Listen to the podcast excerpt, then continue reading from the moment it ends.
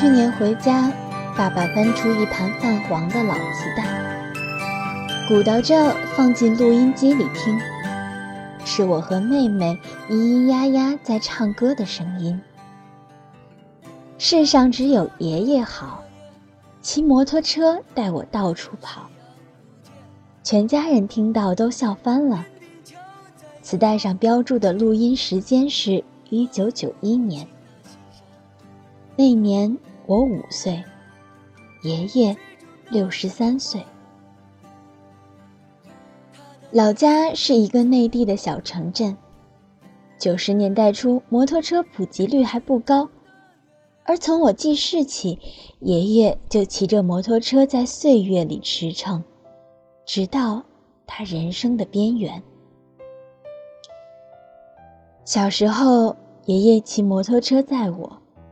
会把车推到有石墩的地方，或者有台阶的地方。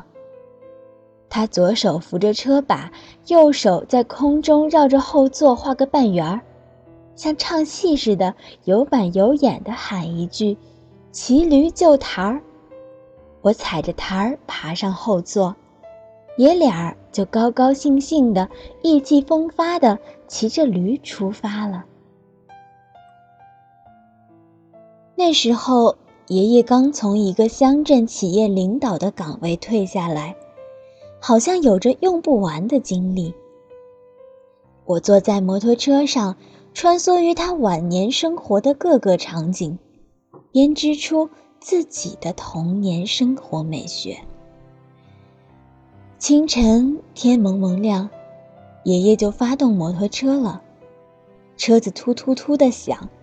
后座两侧各挂一个罩着蓝布的鸟笼子，一只画眉鸟，一只百灵鸟。这时候我只能站在前面的踏板上。我们要去公园遛鸟了，像架在马车上那样神气。到了公园的小树林，鸟笼挂上枝头，婉转啼鸣。爷爷行云流水地挥舞太极剑。我呢，也拿着一把一尺来长的小宝剑，跟着比划。从公园回来，会去花鸟市场逛逛，买鸟食、买花肥、买花草种子、盆景之类的东西。鸟食里有蠕动的金黄色的小虫子，是活的。爷爷把它们放在摩托车后备箱里时。我就直挺挺地坐着，后背发凉，不敢靠近。爷爷在后备箱里常备着一套园艺工具，花锄、花铲、修枝、修剪，很小巧。时常在路上碰到熟人，请爷爷去给他们培植花草、修剪盆景。爷爷二话不说，把车一拐，突突的就跟着去了。像一位给草木看诊的游方医生，遇到了病情危重的花草，爷爷就小心翼翼地把它们带回来，移到我们自己家的花坛里养，养好了再给别人送回去。我们那个时候住在一个挺大的四合院，半个庭院都是葳蕤的草木，紫色的牵牛花。鲜红的鸡冠花，留着蜜汁的串串红，五颜六色的月季花。凤仙花枝配上明矾，能把指甲染成柔媚的茜红色。十几米高的大梧桐树，亭亭如华盖。只是树上掉下来的青虫，会惊得我毛骨悚然。还有葡萄、樟脑树、夹竹桃。一排排造型各异的盆景，我一直纳闷，爷爷是怎么把这一园的花调教的这么好？难道秘密就是骑着摩托车一趟趟运回来的花肥种子、除草药，还有藏在后备箱里那套小花锄吗？爷爷喜爱听京剧，常去老干部活动中心排练剧目。它是丝鼓，咚咚的鼓点，掌控着全剧演出的节奏。小学一年级时参加文艺演出，演一出戏剧舞蹈，一群小朋友在操场上翘首企盼艺术顾问来选角只听见熟悉的突突突，操场上飘过一阵烟。来的艺术顾问是骑着摩托车的我的爷爷。爷爷把我拉出来，来，我孙女要扮演穆桂英啊。还要配一个英俊的杨宗保，绛红披挂皂罗袍，身背靠旗，头插野鸡翎。到现在，我都觉得穆桂英是京剧舞台上最美的刀马旦。一段溪笛流水，猛听得金鼓响，画角声震，美得心惊神摇。印象中。有段时间，父母很忙，隔三差五就送我去乡下的姥姥家住。姥姥对我也很好，可我就是待不住。住到第三天，就会自己跑到村口，坐在路边的大石头上，一边张望一边想：爷爷怎么还不来接我？一旦看见爷爷的摩托车驶来，我老远就迎上去，开心的跳上车，小小的心瞬间就踏实了。我搂着爷爷的腰，看着两旁的白杨刷刷的向后飞过去，那是载我回家的路。我十二岁那年，奶奶心脏病去世了。从那之后发生的事情。改变了记忆的色调，我仿佛一下子知道了生活的很多秘密。奶奶去世半年后，爷爷要续弦，在大人的抗议和埋怨中，我听出那个婆婆是爷爷的旧情人，还夹杂着她早年是青楼女子的传闻，家里蒙上旷日持久的阴霾。爷爷和那个婆婆很坚决的要在一起生活。他们离开了子女的家，在外面置了房子另住。从此，爷爷骑着摩托车穿梭于他自己的人生和我们这个大家庭之间，带来零食、水果、玩具，对我们这些小辈尽力的延续着他作为爷爷的责任。可我，好像越来越没机会坐在他的后座上了。我渐渐长大了，老院子拆了，爷爷带走了他的鸟。那些花花草草送人的送人，掩埋的掩埋，消失的无踪。有一天，爷爷来我们的新家。看了一眼爸爸养的盆景，骑着摩托车走了。过了一会儿又回来，踏板上放着一盆小叶紫蝉，造型拙朴，枝脉遒劲，一看就是爷爷亲自修的。爷爷让爸爸把盆景搬下来说：“这盆你先摆着，我把你的拿走，养好了。”再换回来。很多年间，过年对于我们家来说，不是阖家团圆，而是像走亲戚一样去看望爷爷。有一回大年初一，我们带着礼品去爷爷的住处。阴冷的冬天，屋里的光线很不好。爆竹声声里，两位老人正在包饺子。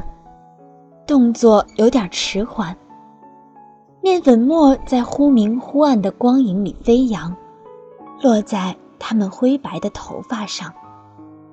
我大哭，跟父母吵闹，为什么不让爷爷回家过年？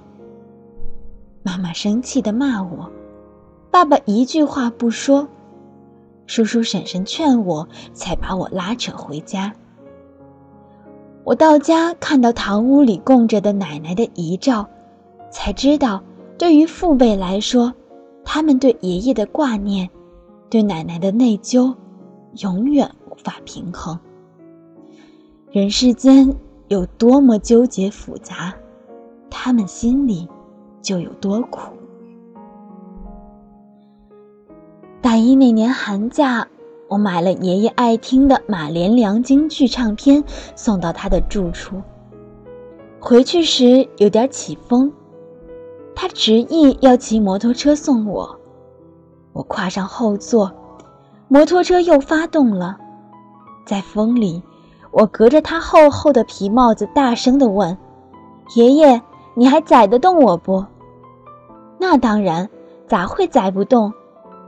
那年爷爷七十五岁了，这也是我最后一次坐他的摩托车。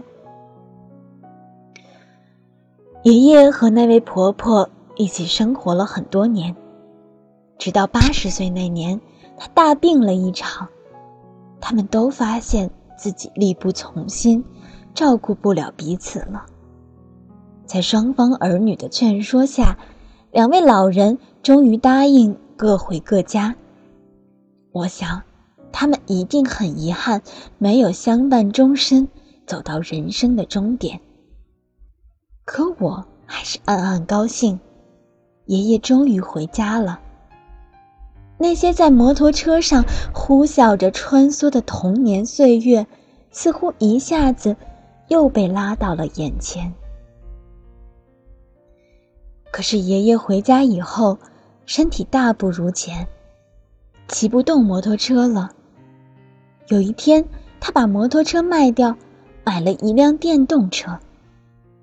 他像个孩子似的，兴奋地把我带到车前，拿着钥匙演示给我看：“你看，这是遥控车的钥匙哦，这种型号全商场里只有两辆。”那几年。我在北京忙着自己的工作和恋爱，回老家很少。逢年过节回去几天，也就陪着老爷子看看戏曲频道。而爷爷骑摩托车的样子和骑电动车的样子一样吗？我好像从来没有见到过。后来不知从何时起，爷爷的坐骑又换成了自行车。一天，姑姑惊慌地跑到我家，不到门口就喊我爸妈：“快快，咱爸摔倒了！”我们慌忙地出去，看见姑父推着车，表哥扶着一瘸一拐的爷爷，姑姑急得直嚷嚷：“我眼看着他下那么大一个坡都不捏闸，年轻人也不敢骑那么快呀，都没来得及喊，眼看着他摔了，你说这……”幸亏我路过，幸亏人没大事儿。我看着爷爷蹭破了皮的腿，又心酸又心疼。爷爷不服老啊，可是，谁又能逃得过时间的流逝？谁又能阻止生命力一点一点的消散呢？一个随身携带着速效救心丸的八十多岁老人，怎么能天天骑车到处逛呢？在家人的嗔怪中，爷爷把自行车的权限也放弃了。从此，他和街坊的老伙伴们一样，早饭后拎着一把小折叠凳，微微蹒跚地走到街口的老槐树下，在这儿一坐就是大半日。晒太阳，唠家常，眯着眼打着盹儿。阳光透过细碎的槐树叶下洒落下来，像安慰着一位日暮穷途的羁旅倦客。我刚工作那年，给爷爷买过一双手纳千层底的北京老布鞋，没弄清鞋码，买大了，他一直没穿。就在他去世那一年，有次我回家，他特意的告诉我：“你看，你这鞋子前几年买大了不能穿，现在脚肿了，穿着正好。”我别过脸，泪如雨下。十八年前奶奶去世时，我还小，逃跑似的不去葬礼，不去送殡，总觉得有一天她还会叩开院门回来。三年前在殡仪馆跟爷爷的遗体告别，我和妹妹们哭得昏天抢地，不忍放手。为什么他老人家不能再多活几年呢？慢慢走，让我们慢慢送。过年祭祖，父亲会请出先人的遗照，供在堂屋。祖奶奶、奶奶、爷爷。听说，一个孩子和死亡之间隔着两道门，一道是父亲，一道是母亲。当这两道门抽去了，孩子就不得不直面死亡的冷峻。我无从想象，当父亲面对着爷爷奶奶的遗像泣泪时，内心是多么的凄惶。而我最大的遗憾，是在多年的时光里，我只扮演了一个旁观者，看着爷爷告别摩托车，搬起折叠凳，却一次也没有问过爷爷：“您这辈子什么时候最高兴？什么时候最害怕？你为什么只爱看京剧，而别的剧一概不听？”你总是一个人看电视，是不是都没有能说话的人？您最牵挂的人是谁？您带大的孙女，您希望她成长成为什么样子？而等我想起这些问题的时候，他已经走远了。何止于米，相期如土。长命百岁，大概是世间最善良、最温暖的一句祝福生活有些忙，坚持有点难，闭上一只眼。点上一根烟，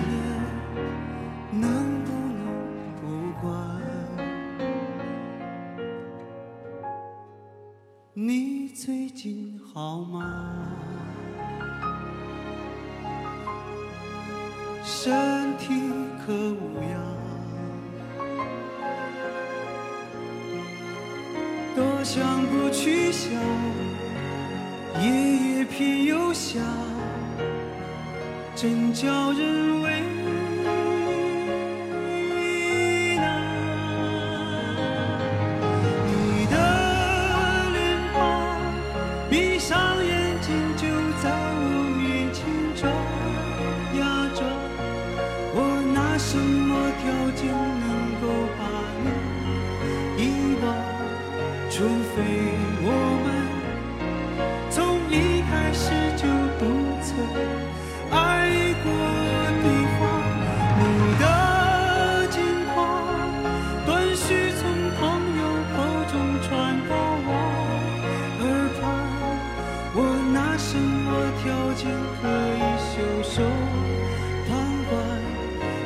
除非你说离开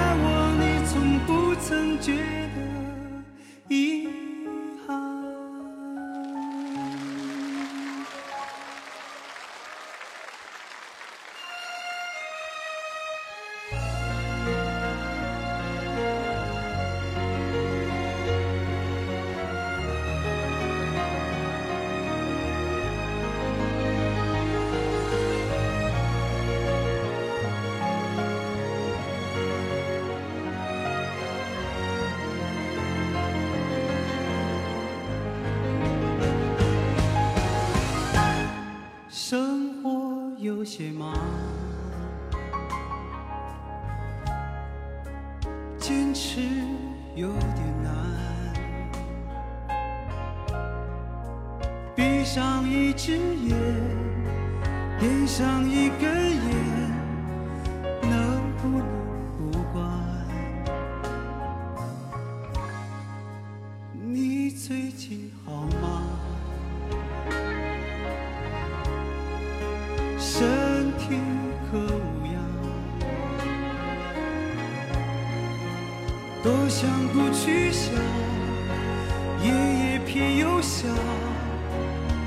真叫人为